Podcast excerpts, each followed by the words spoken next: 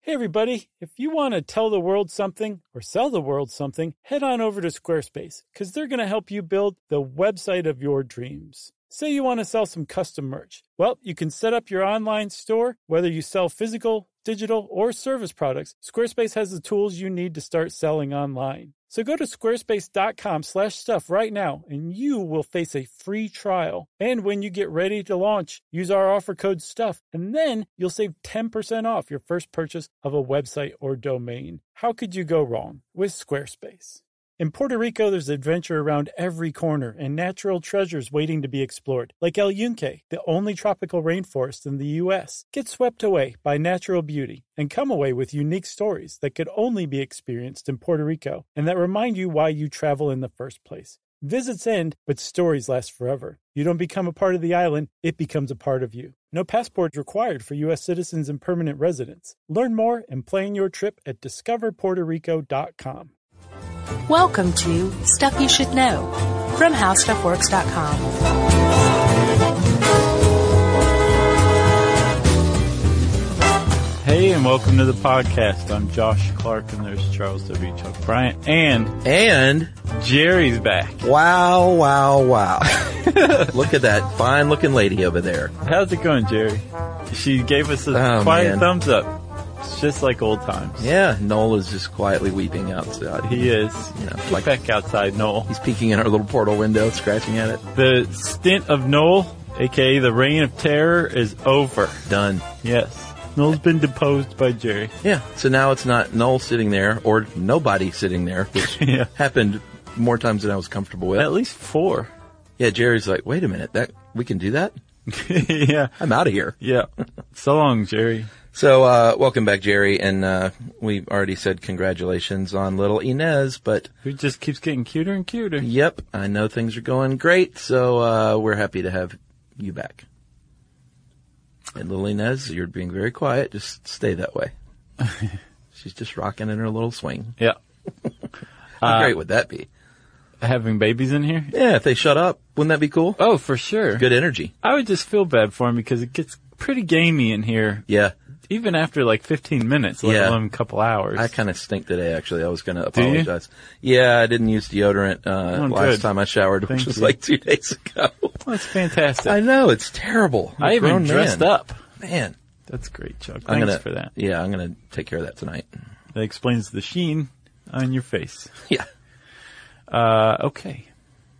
So uh, we're here. Jerry's here. I smell. Let's do it. Since you do smell, Chuck, I have to say, at least, at the very least, I'm grateful that we don't happen to be in Fall River, Massachusetts on the morning of August 4th, 1892. Yeah. Because that morning was particularly, particularly hot. Yeah. Unseasonably hot. It was over 100 degrees Fahrenheit by the time noon rolled around. Yeah. And that figures heavily in the case of Lizzie Borden and her 40 and 41 whacks, which were more like 18 or 19 and 11. Yes. You, are you, fam- you, you were familiar with Lizzie Borden. Everybody knows Lizzie Borden, right? Yeah. Lizzie Borden took an axe, gave her uh, mother 40 whacks. When she found what she had done, she gave her father 41. Yeah. Wrong. There was no axe. Wasn't a real mother. Wasn't a real mother. There It was- wasn't 40 and 41 whacks.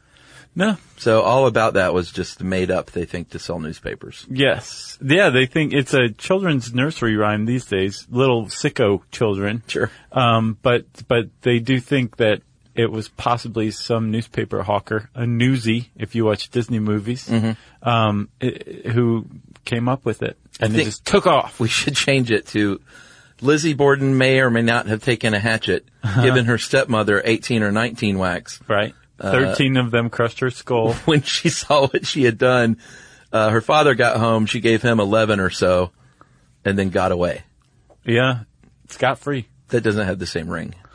No, it doesn't. But you basically did just sum it up pretty well, pretty accurately, Chuck. Yeah. So for those of you who don't know who Lizzie Borden is, just settle down, buckle in, prepare for a wild ride. for those of you who do know, do the same. Okay? Yeah. Because we have new uh, evidence.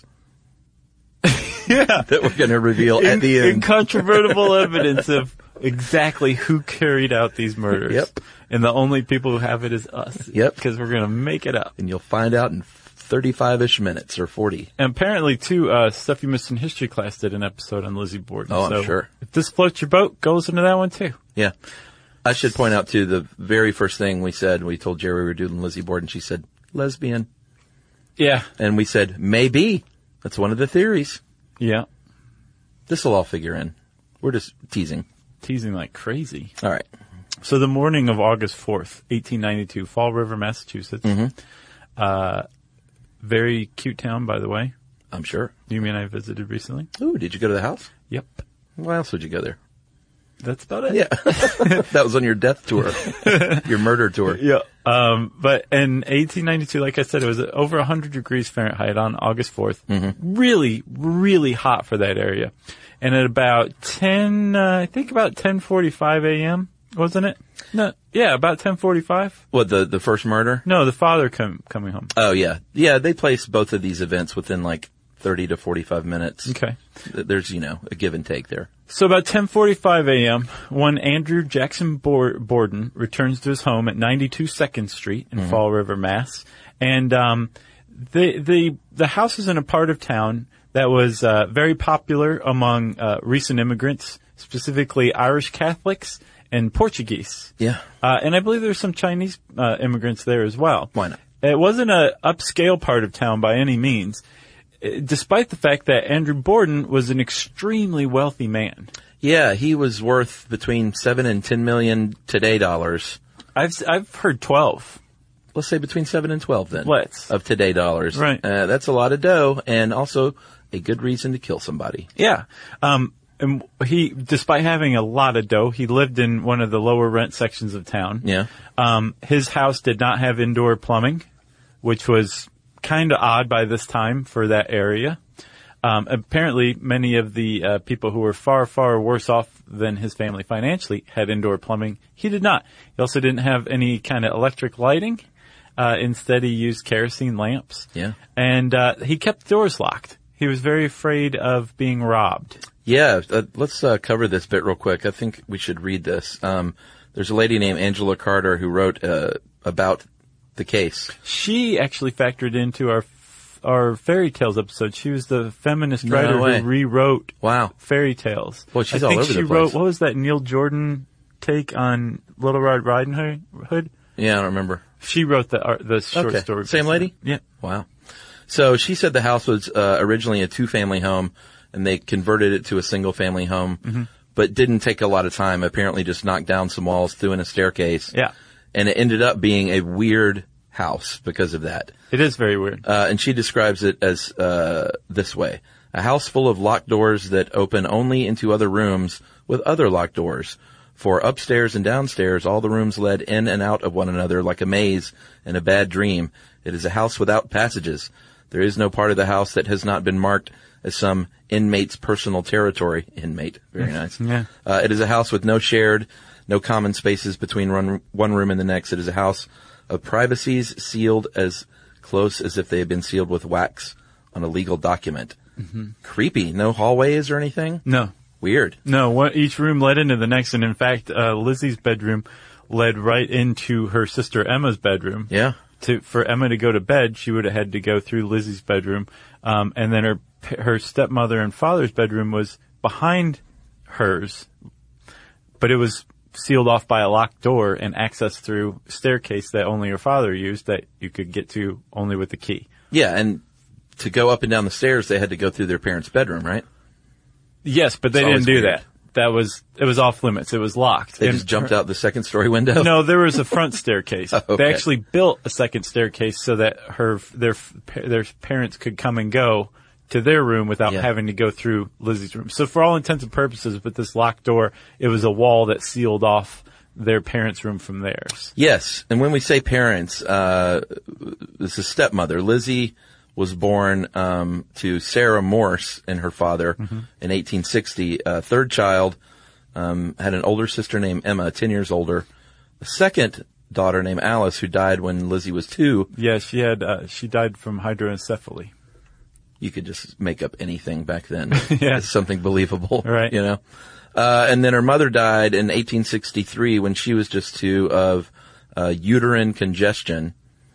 And then when Lizzie turned, uh, right before she turned five, he remarried uh, to Abby Gray, Yeah. who uh, the daughters were in their 30s by the time the murder took place, unmarried spinsters, Mm-hmm. uh, and never seemed like they had a great relationship with Abby. They didn't, but they both uh, adored their father, and um, he, he he personally appreciated that for his benefit. They referred to her as mother, and they did for decades Yeah. uh, until a time, which we'll get to.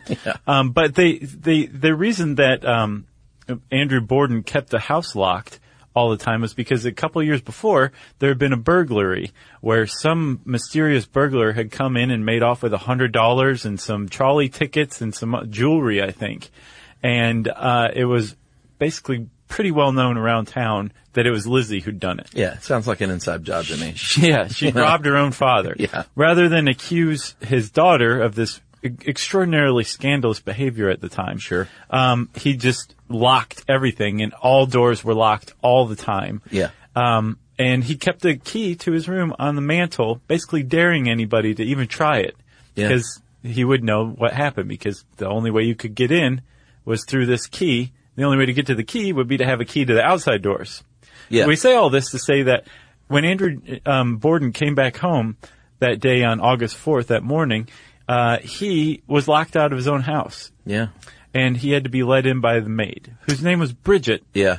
but who Emma and Lizzie called Maggie because they had had another maid named Maggie and they decided that they just were going to call this one Maggie too. Yeah. That sounds like, um, do you watch the show Another Period? uh Uh, it's great. It's Comedy Central, basically a reality TV spoof of like Downton Abbey. And um, the two lead Natasha Leggero and uh, oh, I can't remember her name from Garfunkel and Oates, the blonde. She does the. Uh, she's the other. I think they co-created the series. Okay. But they're just these rich girls who would like re- they renamed one of the maids chair. I've got to called her check this Chair. out. How have I not even heard of this? I don't know, man. It's really funny. It's got a huge, great cast. Nice. Big fan. Uh, have you seen Anthony Jeselnik's special on Netflix yet? Oh no, Dude, love that guy though. it's really great. Yeah, So, so awful, but wonderful. yeah. Yeah. So, uh, Andrew Borden gets let back into his own house. Yes, not Anthony Jeselnik. No. um, and he, uh, he gets let back in by the maid and he decides he's going to lay down for a little while on the couch, right? Apparently the whole family was under the weather, including the maid. Yeah.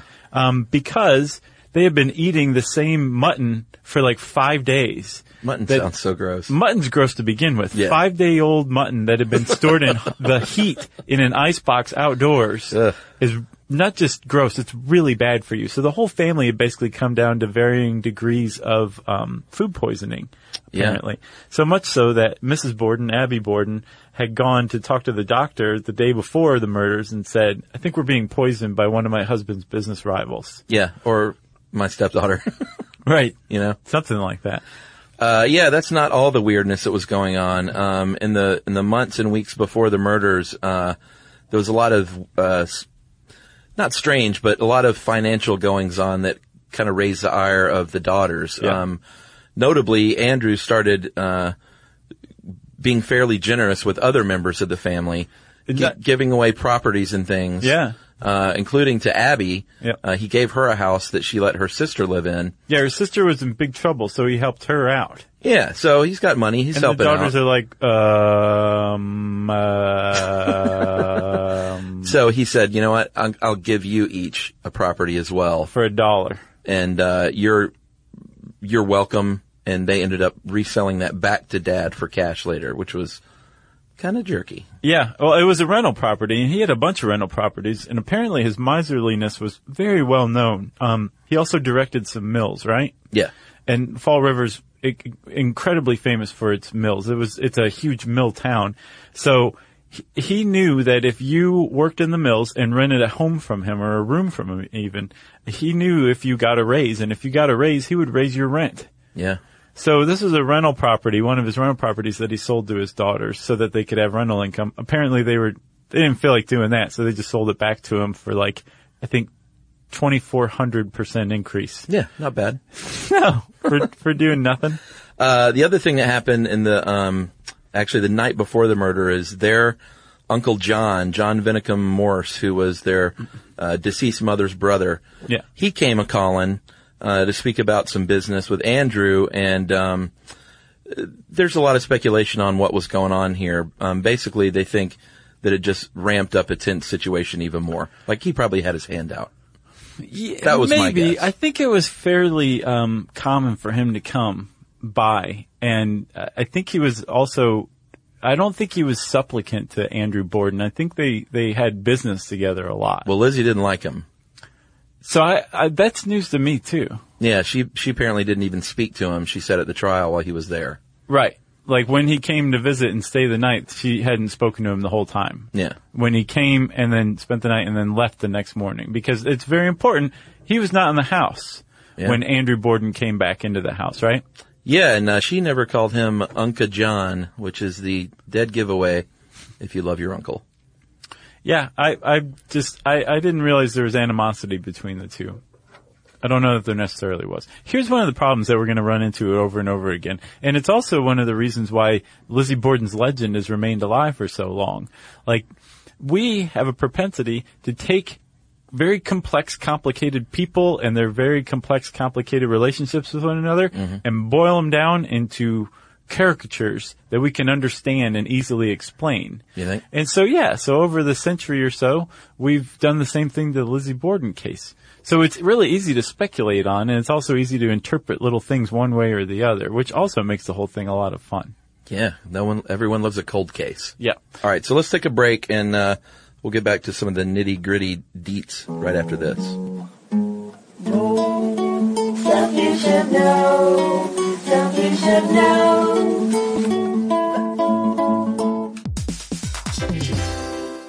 All right, game off. Let's pause here to talk more about Monopoly Go. Because in Monopoly Go, you can team up with your friends for timed tournaments where you work together to build up each other's boards. It's very nice. That's right. And the more you win together, the more awesome prizes you unlock. And there's so much to get. I'm talking about unique stickers that you can trade with friends to complete albums for big prizes, cool new playing pieces to travel the boards with, or hilarious emojis for taunting friends when you smash their buildings or heist their vaults. Plus, Monopoly Go feels new and exciting every day with constantly changing tournaments and challenges, like digging for treasure or a robot pachinko machine. And there's always new timed events that help you win big, like massive multipliers for everything you win or rent frenzies. That's right, there's always something fun to discover in Monopoly Go. So get off the bench and go download it now for free on Google Play or the App Store. Game on. Today's episode is brought to you by Altoids because let's face it, unraveling the mysteries of the universe is tough work. But with Altoids, your breath will be stronger than a black hole's gravitational pull, more intense than an alien abduction, and more reliable than your phone's battery during a podcast marathon. When it comes to needing intense freshness, Altoids have you covered. Altoids are stronger than your favorite conspiracy theory, more intense than the latest true crime docuseries, and more reliable than a Bigfoot sighting. They're not just mints, they're curiously strong mints. Find Altoids in the checkout aisle. Grab your tin today.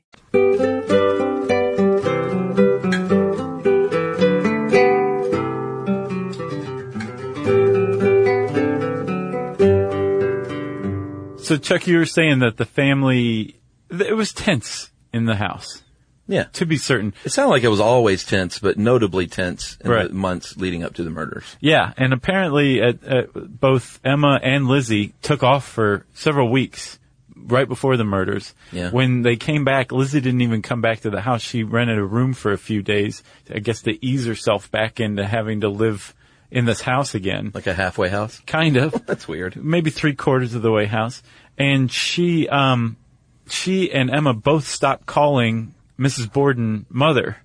All of a sudden, around the time that um, her, their father had given the house that extra house to her, right? Yes. that her sister was living in. They started calling her Mrs. Borden, including to her face. That's pretty chilly, right? Yeah. So that's tense. Like you say, Uncle John Morris might have uh, i- increased this tension. And the house was very, very chilly, civilly, cordial to an extent, but just, it was a house full of adults who were not getting along and, and like you say, probably hadn't been for a while. Yeah, then there was a matter of, uh, in June 1892, um, Andrew, the father, killed a bunch of pigeons in the barn outside the house to make a pigeon. Well, so Abby could make a pigeon pie, Right. and supposedly Lizzie kind of thought of these pigeons as her pets. Right. So uh, that would not have been a very cool thing to do if you knew your daughter loved these pigeons. So hmm, I'm in the mood for pigeon pie. Yeah, well, he- there, he apparently also defended his actions by saying that he was worried about intruders because local boys used to like to come let themselves into their barn and hang out with these pigeons and play with them. So he solved two problems, dinner and boys coming over uh, by just killing Lizzie's pigeons. That's right. And she also, beyond just liking these pigeons, she was also a huge animal lover. Yeah, she left a lot of money to an animal rights group Right. when she died. So, I mean, she probably would have taken this fairly hard. Sure. on the flip side, though, so her father, this is that caricature thing, caricature thing I was talking about. Her father's painted as like this Ebenezer Scrooge type, Yeah. super miserly, tight fisted. He definitely was that, but it's very easy to extend this idea that he and Lizzie hated each other, and that's absolutely not true. He- Yeah. they both Lizzie and Emma apparently very much loved their father, and their father loved them. Yeah. As a matter of fact, he wore a pinky ring that Lizzie gave him when he was when she was like 15, and he'd worn it every day. Never took it off. Yeah, they Mm-hmm. it seem was to like each other a lot. only jewelry he ever wore. It was like there was definite affection there that often gets overlooked when you're just kind of painting this thing in broad strokes. You know? Yeah, but like you said, he wasn't beloved in the town Yeah. because if you ask me, if you have money and you're a tightwad, that's like the worst thing. It is. It's, If you have money, be generous. That's what I say. Sure. You know, pick up checks, be generous with your friends. If you have dough and you're, uh, I don't know, I can, it's not going to make you any friends. Let's just say that. It's true. And it didn't in his case. So, um, also, if you think about it, it is it, it reveals a lot psychologically that the whole family's been eating the same mutton for five days, So and the first thing that Mrs. Borden thinks of is that their milk is being poisoned by one of her husband's business rivals. Yeah. that's where her mind went. exactly. So there's, uh, I mean, yeah, it, it's it's not just inside this house the the tension; it's also coming from outside a little bit as well. Yeah, and uh, I guess we'll go ahead and point out a few of the the circumstantial evidence surrounding Lizzie. So one of the things was in the days before the murder, she was trying to uh, she'd been seen trying to buy a poisonous prussic acid. Yeah, Uh, she said she cyanide. Wanted, yeah, she said she wanted it to clean things, uh, but other people in the trial said maybe she was trying to poison them. Although autopsies uh, revealed no poison in the bodies, no poison in the milk. No, the, but the prosecutors wanted to use that to to suggest that she had murder on her mind. Inadmissible. It was ruled inadmissible because they figured it'd be too inflammatory, and it course. was entirely possible that she really did want to clean this sealskin coat with that stuff. All right, what else? This the dress thing. It's pretty damning. Well, hold on. Before we get any further into that, let's let, let's talk about the actual murders. Okay, You ready? sure. So it's August 4th. Her father's just come back in. He's laying down on the sofa, right? And he goes to sleep. And he never wakes up. That's right. the reason he never wakes up is because, like you said, he got hit from behind and above about 11 times with an axe and hit in about the same area so that basically his face was cut clean away in- Yeah. into nothingness. Yeah. Um, probably a hatchet, not an axe. Yeah, yeah, you're right. I'm sorry. A hatchet. Um, and at about 11:10, Bridget was upstairs sleeping because Yeah. again she'd been throwing up from the mutton. Um, when she gets roused by Lizzie calling from downstairs saying, "Hurry, something's happened." She comes downstairs and she says, "Someone's come in and killed father." Yeah. So now this alert has just gone out. The the first body's been discovered, Andrew Borden, who's still bleeding, right? Yes. And his face is hacked away. Yeah. It's pretty grotesque. Yeah, you can see the picture online. Yeah. So Bridget runs across the street to the doctor to get him, uh, comes back with him, and they say, "Where's your Where's your mother?" She's like, "Stepmother." They're like, "Where's your stepmother?" And she says, uh, "Somebody came with a note or something like that. I think she went to go visit a sick friend. Who knows?" Yeah. And um, then she goes, "Well, actually, I think I heard her come back in. Why don't you guys go look upstairs?" and Bridget is just like, "I'm not looking upstairs. There's a dead body here. How do we know there's not another, another dead body?" So a neighbor lady and Bridget goes upstairs, and they see from the staircase into the bedroom. It's really cool when you go on the tour of the house. Yeah. You can stand where they stood and see exactly what they would have seen. Yeah. And there's Mrs. Borden, all I think 240 pounds of her laid out on the floor with the back of her head Yeah. just split wide open Yeah. Mm-hmm. with something like 18 blows. And again, 13 of them have been, um, have just completely crushed her skull. So Yeah. now there's two dead bodies and eventually they are dragged into the dining room where they're autopsied. And, uh, rather than be buried, they're, before they're buried, they're decapitated Yep. and their heads are sent to Harvard. Yes. And then eventually buried at the foot of their graves, Yes. like all decapitated heads. Exactly. So, um, almost immediately the cops went, uh, you. Yeah. You were the, Lizzie was the only person in the house, right? That's right. Because Bridget was outside when her, around the time that her mother, um, would have been killed. Lizzie was ironing handkerchiefs with a little mini iron and a little mini ironing board in the dining room. Yeah. Emma was 15 miles away out of town. That's right. Uncle John Morris was away in town at the post office, I think, on business. Yeah, because he doesn't use stamps.com. Right. Yeah. And Andrew Borden was in town on his own business as well. Mm-hmm. So Lizzie was the only one in the house at about 9:30 a.m. around the time when her stepmother would have been murdered. She says that when her father came home and laid down around the time he would have been murdered, she wasn't in the house then. Yeah, she said she uh, went out to that barn that she liked to hang out with the pigeons, uh, to and she was eating pears, just hanging out in the loft eating pears. Eating pears, and the reason she was in the loft is because she was getting lead to make sinkers to go fishing with. Yeah, but she, while she was there, she's like, oh, I like it in here in the hundred degree weather, Right. Uh, and especially upstairs in this loft. I'm just gonna eat some pears Right. So she ate some pears. for I don't know 20, 15, 20 minutes. And when she came back in, she discovered her father called Bridget down, and the whole chain of events entered the public record around that time. Yes. Uh, so we already mentioned the the prussic acid. Um, she was caught burning a dress. Yeah, a family friend witnessed her doing that, and then later uh, gave testimony about that, and that's what led to her being indicted for murder. That's right. And she said that uh, the dress was stained, and that's why she was burning it. Stained with paint, though. Yes, stained with paint. Right, but this is three days after the murder. All of a sudden, she's pulling a, a dress out of the coal chute and saying, "Ah, this dress is stained with paint. I'm just going to go ahead and burn it." So this family friend, uh, Alice, says, "I wouldn't do that if I were you." And Lizzie said, "Shut up, you." and Alice said, "Okay," and goes and tells the cops. Uh, so in the basement, they found two axes, uh, two hatchets, and then a hatchet head uh, that had had the handle broken off. They suspected that it was broken off recently, and that hatchet head, um, they say, looked like uh, it had been planted there and covered with dust and ash to make it look like it had been there a long time. Gotcha. um, basically tampered with uh, evidence-wise. Uh, one officer at the trial said the handle was actually there and we found it. Another officer says no, we didn't. So who knows? Yeah, I think they the the consensus is um, among historians is that they never found this handle.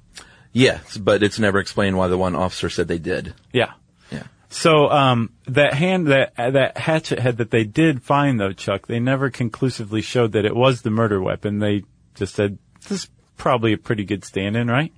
And they never found any blood or anything on it, which that's kind of difficult if you think to completely get a hatchet head clean, totally, Yeah. right?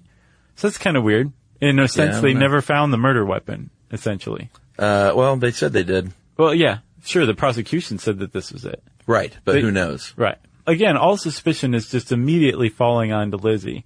Uh, and there were a number of different um, hearings and inquests and, thing, and grand juries before she was formally indicted.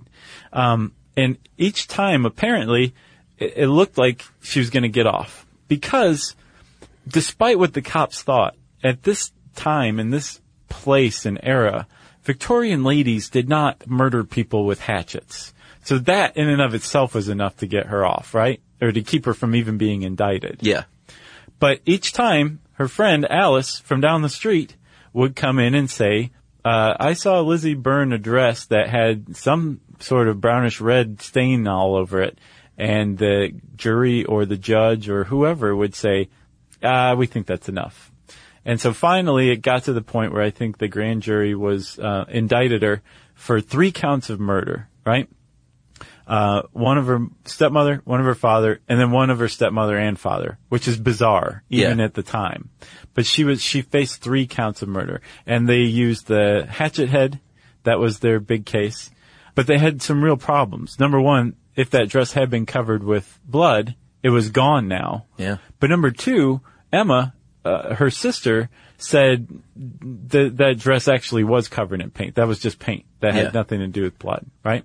And the the big problem here is it almost goes without saying. If somebody murdered uh, Mrs. Borden with a hatchet and then murdered Mr. Borden with a hatchet, they would be covered in blood twice. Yeah.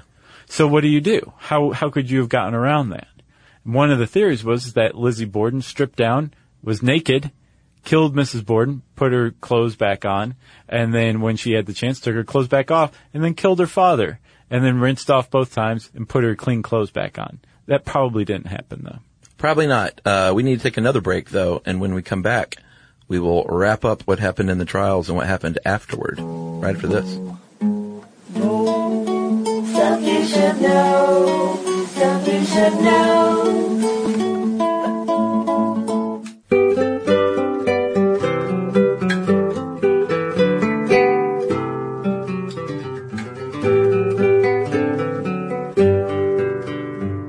All right, we're back. Uh, Lizzie Borden on trial in big trouble, and uh, a lot of circumstantial evidence, but no, no hard evidence at this point at the trial. No smoking gun, as they say. No, not There even were a no smoking hatchet.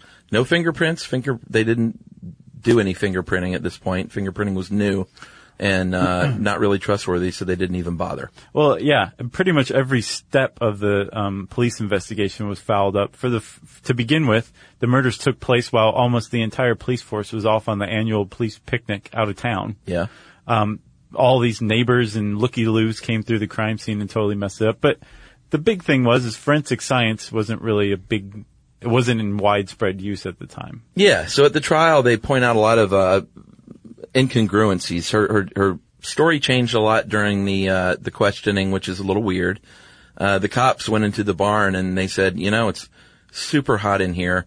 I don't see how anyone would choose to just sit here for 20 minutes and eat pears, and we don't see any footprints anywhere around. Which was weird because two workmen later testified that they had been up in that place um, like the week before. Yeah, which, well, who knows after a week Yeah. what a footprint in a barn will do. Right. Uh, and then the day before the murders, um, Lizzie went to her old friend Alice and said some weird things that she felt like something bad was going to happen to her family. Uh, almost like there was, she said, I feel as if something were hanging over me and I can't throw it off. And she was frightened. So this sort of looks like she was setting up an alibi. Yeah, she said she was worried something bad was going to happen to her father. Yeah. That was the day before the murders, the night right. before 'em, right? So for the prosecution, they were like, they, they took two pretty big hits. One, the prussic acid, the cyanide, got thrown out of evidence. Yeah. Uh, and then two, so did um, w- Lizzie's own testimony because the judge determined that she had been on copious amounts of morphine at the time. Yeah. And uh, they were contradictory. And even at their base, they weren't admissions of guilt. They were protestations, right? So um, the, the prosecution didn't have a lot to go on. They had almost an entirely circum, well, not even almost, a completely circumstantial case that really had tons and tons of holes in it. That's right. Uh, it was a two week trial. Uh, Lizzie never took the stand herself. And, um, it was, it was huge. It was the trial of the century. Um, she was deemed guilty but while the trial was taking place, uh, in her town basically. And In it was her town. Newspapers all over the world at this point. So the impression I have though is that out of town they had a different take on it. That these these bumbling dummies, these yokels in Fall Fall River, um, were trying to prosecute a woman for a crime that clearly some maniac had had carried out, and that they should just leave her alone. Finally, Oh, really? yeah, Interesting. Um, during the trial, this helped the sensationalized aspect of it. They actually brought in the chopped up skulls and presented it, and like it was out of a TV movie, Lizzie saw this, uh, swooned and fainted, which of course was going to get some sympathy from the jury. And um, it didn't take long. It was about uh, 90 minutes, and the jury said not guilty. Yeah. and she got away with it. So thinks many, many people. What do you think? Uh, I don't know. Well, here's some here's some uh, theories. One that she was like in a fugue state and committed these murders. yeah, but a fugue state that lasted 90 minutes where she was able to conceal the murder weapon and her own guilt and wait for her father to come home and fall asleep. That's not fugue state. That's what they say, and it could have been less than 90 minutes uh, if you take the shorter side of both ends of the murders of the time range. Yeah. Uh, one was that she was uh, gay and that she was having a, an affair with the maid. They were caught by the stepmother. She was really super mad. And so Lizzie killed her with a candlestick and then uh, went and confessed this to her father, uh, thinking that he might understand. And he got really mad. And so they killed, uh, both killed him. Okay. That's another theory. One, that she was abused by her father, sexually and uh, physically abused, although there's no evidence to substantiate this. Right. One is that the maid, um, there was a deathbed confession from the maid to her own sister, um, which no one knows if that's true or not. Yeah. I mean, the, the maid was most likely not a lesbian. It's entirely possible that Lizzie Borden was because later on, after the murder, she and her sister continued to live together. They bought a, Yeah. a mansion in the well-heeled part of um, Fall River, and Lizzie named it Maplecroft. And um, The maid eventually remarried, or yeah. got married. Well, rather. she just totally falls off the map for five years. Yeah. And then pops up again in Butte, Montana and gets married and dies in like 1948. Um, but Lizzie and her sister lived together until 1905. And then all of a sudden her sister moves out of the house and they never speak again for 22 years until they die. Yeah. And, uh, it's, some people say that it was because her sister didn't approve of her relationship with this, um, woman named Nance O'Neill. yeah, an actor. Yeah. Um, which is entirely possible. Who knows what, what happened? Um, it could have been that her sister believed she was innocent and then finally Lizzie admitted it in 1905 and her sister was like, I am done with you. Yeah. Who knows? Uh, one of the other theories is that uh, William Borden, who was uh, the illegitimate son of Andrew and also a butcher, um, was the the uh, basically he killed him because of like failed extortion attempts. So was he proven to exist? William Borden, Yeah, I thought he was hypothetical. Is he like a real person? I think so. Huh. Uh, and then the final two was that Emma did it and had the perfect alibi in setting up that she was 15 miles away, Right. uh, and that Uncle John did it, who was there visiting. Yeah.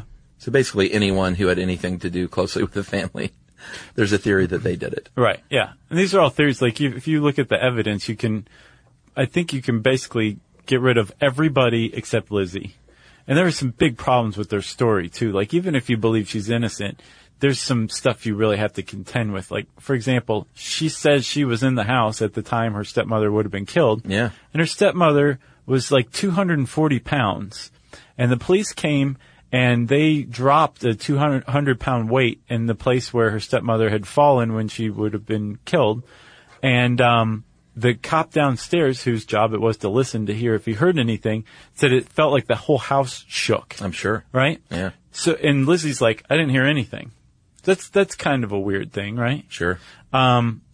then uh, Lizzie also was, she behaved rather strangely here or there. Like when the neighbor came over, she was like, "Oh, Mrs. Churchill, do come in. Someone's come in and killed father. Yeah. Like, come in for tea." Yeah. There's just a, a lot of weird stuff that she's done. And then the dad was posed afterward on the couch. Yeah, his favorite coat was rolled up beneath his head. Yeah, and he had his like arms folded over in his lap, and uh, this is creepy. Yeah, but if you really look at all the evidence too, especially the prosecution's case, there's no way that that jury should have convicted her. They definitely did the right thing in, in acquitting her Yeah. because they had, there was no case against her really. Yeah. Uh, I mean, she was little. She's like five foot one, and basically one of the big defense points was like, this this tiny little lady just couldn't have done this. Yeah. These were like brutal, powerful, forceful blows with this hatchet. Mm-hmm. And, uh, despite, I mean, the fact that she has crazy eyes, Maybe it's just that one picture. I don't know, but it definitely Yeah. didn't do her any favors in history. Yeah. Like that one big photo of her. She looks like a psycho killer, She does. you know? A little bit for sure. But, uh, they said that no, there's no way this little lady could have done this. And that was kind of one of their main defense points. Yep. Uh, but it did matter what happened because everyone thought she did it, and she uh, would go to church and have people whisper about her, and kids threw rocks at her windows for years, and threw rotten eggs at her house, and ding dong ditch, and uh, basically was shunned by her local town folk Yeah. as a murderess. And even the people, all the out of towners who came and used her as, you know, to promote their own stuff, like the suffragettes, like made Yeah. her uh, uh, uh, basically a hero. By the time she died, like most people had left her, um, and she she died a fairly lonely old woman. Yeah. Despite having not spoken to her sister in 22 years, they died within nine days of each other. Yeah. Lizzie died first and then Emma. And sweetly, oddly, weirdly, um, all of the Bordens, Lizzie, Emma, Andrew, Abby, the original Mrs. Borden, Yeah. uh, and their sister who died uh, as a child are all buried next to one another in the family plot. Yeah, that's normal. It's not weird. That's just how they did things. Not weird. she did change her name too, which I thought was you didn't go far enough. She changed her name to Lisbeth Borden. Yeah. Uh, I might have gone with something completely different. Yeah. Without L I Z even in the name.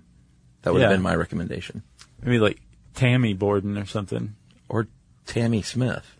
Oh yeah, you could get rid of the Borden. Just altogether. go whole Hadn't hog. thought about that. You know? Yeah. She's like, hmm, I want to disappear. How about Lisbeth Borden instead of Lizzie Borden? No one will ever suspect that I'm Lizzie Borden.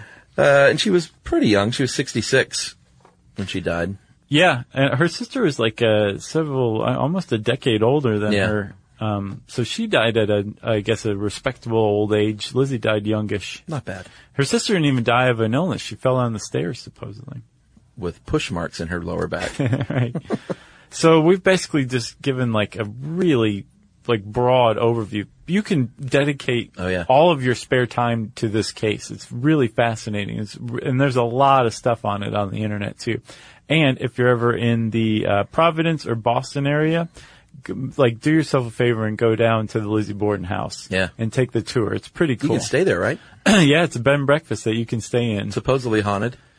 Allegedly. Yeah. Yeah. If you believe in that kind of stuff. Oh wait, our new evidence though. We didn't reveal it. Oh, okay. Go ahead. I have none. Uh, I don't either. No, okay. Man, you scared me. I thought like you really did after a second. No, that'd be that'd be great. I wouldn't be sitting on that. Uh, and uh, you can type Lizzie Borden all you want in the search bar. It just turns up some lame definition of her, I think, on our site. So just go look elsewhere. And since I said elsewhere, it's time for listener mail. Greetings, gents, and Jerry, uh, or Noel, or Empty Space. Um, I've recently developed somewhat of a novel biological effector. Remember we talked about those, uh, and it's taught me a lot about how I did and how I uh, should be carrying myself in the world. Um, I'd like to believe I've been polite about it, but I'm definitely the type of person that has a hard time not noticing and having my attention drawn to irregularities about people, especially on their faces. Uh, about two weeks ago, I developed a bacterial infection of my skin. It covers about half of my forehead and extends down to one eye, causing redness and swelling that makes the eye remain more closed than the other in a resting state. I was surprised of how many of my friends and strangers in public I could tell are distracted by it when talking to me, and it made me feel a little self-conscious on top of my own hang-ups about such things. I think I've learned a little bit from the experience about what it might be like to be someone that goes through their whole life in this situation. Uh, in my case, at least, it's not as simple as just ignoring the condition, but it goes a long way for people to acknowledge it and be able to accept it without judgment. Uh, thanks for the work you guys do, for keeping me company uh, with a wide variety of topics. That is from Andrew in Utah. Thanks a lot, Andrew. We appreciate that. Yeah, sorry to hear about that, man. And but I like your attitude about it and Yeah. the fresh perspective it's brought you. Yeah. Uh, if you got a uh, brush with fresh perspective, we want to hear about that, no matter what it has to do with. You can tweet to us. Uh, oh, wait, Chuck. We want to say uh, Happy New Year to everybody. Yeah, Happy New Year and happy birthday, Yumi. happy birthday, Yumi. Uh, okay, so if you want, you can tweet to us at SYSK Podcast. You can join us on Facebook.com slash Stuff You Should Know. You can send us an email to StuffPodcast at HowStuffWorks.com. And as always, join us at our home on the web, StuffYouShouldKnow.com.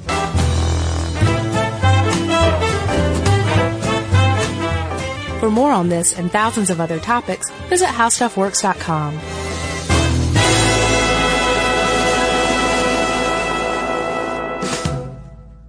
Hey, if you haven't heard of Visible, well, now you have. They're the wireless carrier that's making wireless visible. It's in the name. Switch to Visible, the wireless company that makes wireless visible. Get a one line plan with unlimited 5G data powered by Verizon as low as $25 a month every month, taxes and fees included. Use promo code STUFF. 20 to receive $20 off your first month for listening to this podcast. Switch now at visible.com. For data management practices and additional terms, visit visible.com. The visible monthly rate is $25 per month.